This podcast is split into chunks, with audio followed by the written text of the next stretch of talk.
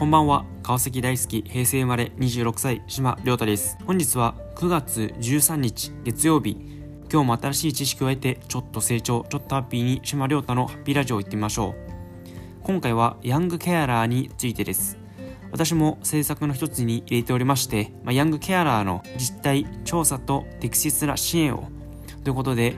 特に取り組みたいと思っていることの一つです。そもそもヤングケアラーは皆さんご存知でしょうか？18歳未満で家族や家族の介護や障害や病気のある家族のために家事をしたり家族のために労働をしている人などを指します。厚労省の調査で中学生で 5.7%17 人に1人この問題を抱えていると発表されました。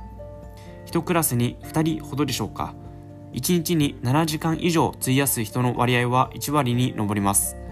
睡眠不足宿題や勉強ができない友人と遊べないというような問題があります。今回厚労省と文科省の概算要求ではヤングケアラー支援について盛り込まれています。厚労省では自治体の先進的な取り組みを財政面から支援するヤングケアラー支援体制強化事業の創設。また各地にある当事者団体や支援団体の連携を深めるヤングケアラー総合ネットワーク形成推進事業の創設。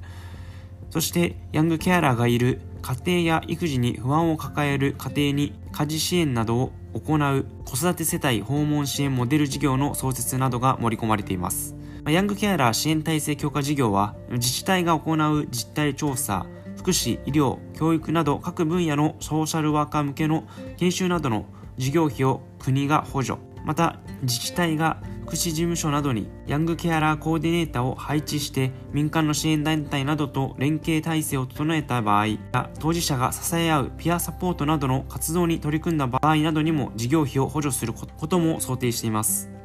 文科省はスクールカウンセラーやスクールソーシャルワーカーによる相談体制を充実させる事業などにヤングケアラー支援も含め学校現場で過度なケアを負担している子どもの早期発見を目指します、まあ、このヤングケアラーの問題で私が何より悔しいと思うのはやはり現在当事者の声を拾いきれていないということです。当事者はその時は当たり前と思ってやっている。また誰に相談したらいいかわからない。そもそも相談しても変わらないから相談しないという声さえあります。そして誰にも相談できず自分のやりたいことを我慢したり進路変更だったり転校だったり子供たちの夢や目標が奪われてしまっている。そんな現状をなんとか一刻も早く変えていかなきゃいけないというふうに強く思います。